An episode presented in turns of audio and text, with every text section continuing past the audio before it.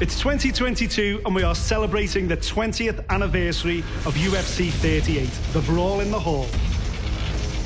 When the UFC rocked into the UK in 2002, it was a world away from the sport that we see today. Over in Vegas, of course, the Fertittas had bought the brand and they were 18 months into the redevelopment and things were moving fast. The sport in the UK around this time, listen, it was busy. There was talent there waking up to it. But you were talking about fighters fighting for a couple of hundred pounds at the most, and they were the main eventers. The sport was absolutely in its infancy. UFC had never been to Europe before, despite knowing that there was talent certainly coming out of this region. The Fertittas knew that was a massive opportunity out there, not just with the talent, passion of the British fans was notorious, and they knew that if they could take an octagon into central London, that they were bound to capture the attention of those fans, generate an incredible atmosphere. So the UFC knew they had to head into Europe and they knew that London was the right city. What they needed now was an iconic venue. They got that with the Royal Albert Hall. The Royal Albert Hall dates back to like the early 19th century. This is a venue that is one of the most beautiful, admired, iconic buildings in all of London. This is a place that holds operas and classical music events and charity balls for mixed martial arts to get in there It was kind of unheard of. It was kind of unreal. It felt like a step way too far. So when the UFC announced it, nobody in the UK could believe it was actually true. To move it to the next level, what the sport needed was an injection of attention. That was what the UFC brought to the UK MMA scene, and they needed a good roster of fighters that absolutely stood out and had to be on that card. UFC put together a seven fight card, and of course, they went all out with the main event. The big rematch that everybody was talking about Matt Hughes versus Carlos Newton. We all knew what had happened just seven or eight months before.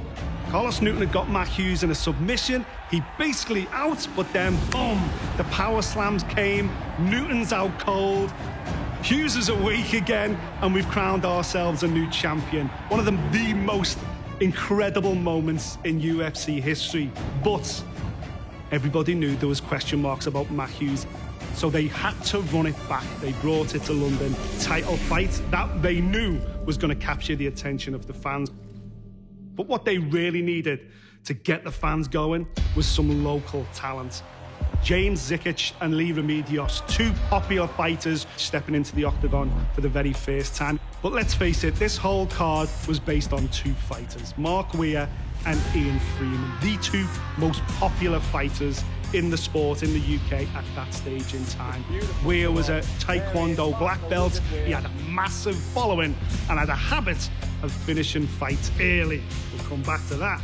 Then, of course, Ian Freeman. At that time, absolutely the poster boy of the sport here in the UK. He was the guy that had already fought in the UFC. He'd been to the Promised Land before.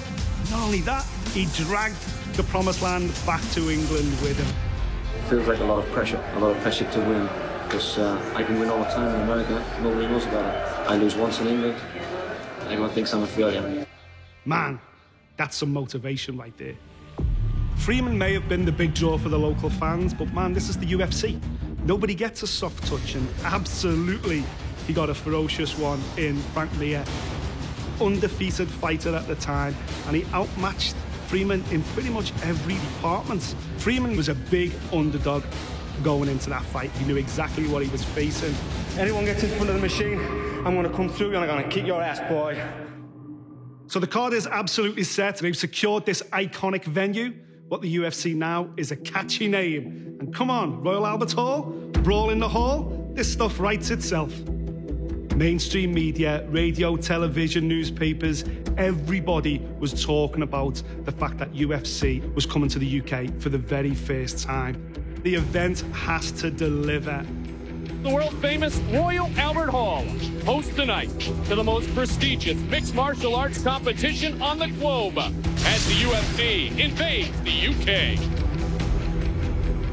When the broadcast starts, boom, the screen comes alive. The Albert Hall 100% delivers. It looks absolutely phenomenal.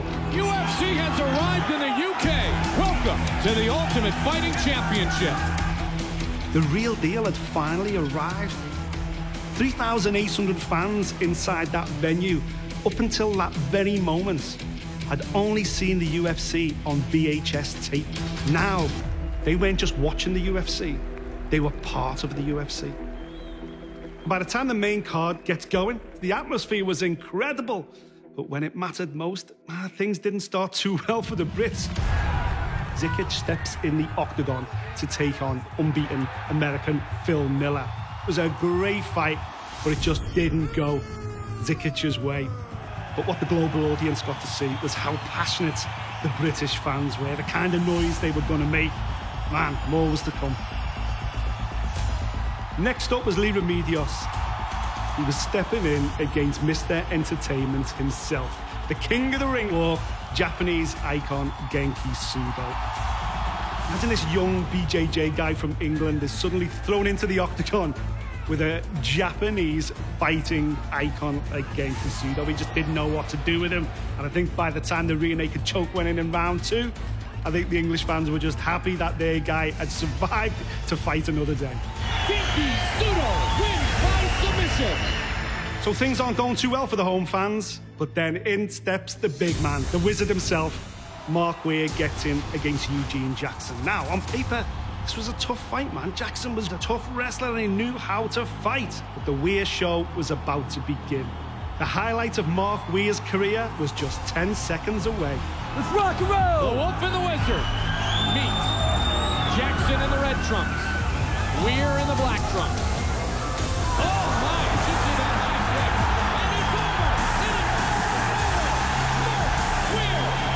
And Eugene Jackson in what has to be the quickest knockout in UFC history. Bell went, they came out, touched gloves for a brief second, and then Weir threw a short crescent kick that allowed them to close the distance, and right behind it, Jackson didn't even see it coming. A short, choppy right hand.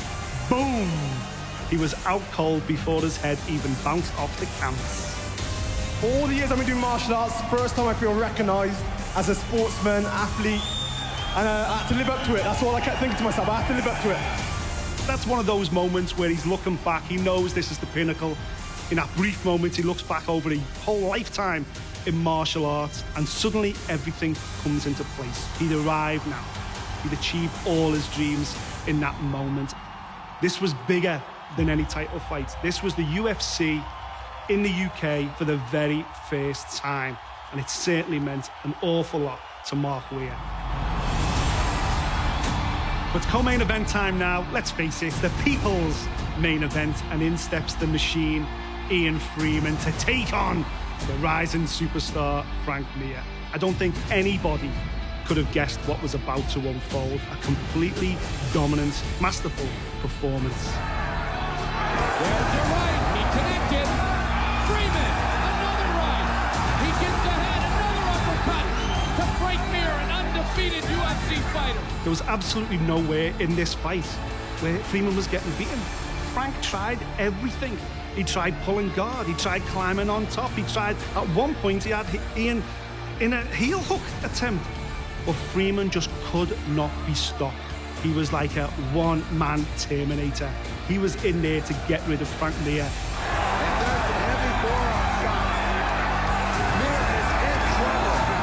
He was done, man. He was shot. Poor Frank was beaten, bloodied, bruised, and John McCarthy was given no option. He waved the fight off, and the place went mental. McCarthy has stopped the fight. Ian Freeman has defeated Frank Mir. This crowd is indescribable. They are on their feet again. Probably more iconic than the performance was Ian's celebration once he got hold of that microphone. Yo, England, I did it! This was his night. The one he trained his entire life for. Absolutely spectacular performance. Brace yourselves, because we still had the main event to go. Two of the biggest names in the sport. The rematch was on. Hughes, Newton 2, and it was about to go down inside the Royal Albert Hall. The fight itself was an absolute cracker. Oh. But it was Hughes that was absolutely in the ascendancy. By the time he got into round four, the mounted crucifix, raining in those right hands on Newton's face, it was done. Matt Hughes is the better man. The champion rode off with his belt. So the main event, wow, it was the icing on the cake. But make no mistake, this event was about Mark Weir and Ian Freeman going from becoming pioneers in UK MMA to becoming absolute legends. The event put UK MMA on the map. It also got mainstream media interested in UK MMA. With that, brought more shows. With that, brought more gyms. With that, brought more competitors. And the sport grew and grew and grew from that moment. Today, we've got contenders across all the weight divisions. We're looking at potential champion 100%. Paddy the Darren Till has taken out a legend. We've had a UK UFC champion in Michael Bisping. And we've also provided the sport with some of its most iconic characters. So we're here in 2022. It's the 20th anniversary of the Brawl in the Hall, and I'm delighted to say that London has remained one of the most popular destinations for the UFC. Without Mark Weir, without Ian Freeman, without the Brawl in the Hall, 都是男的。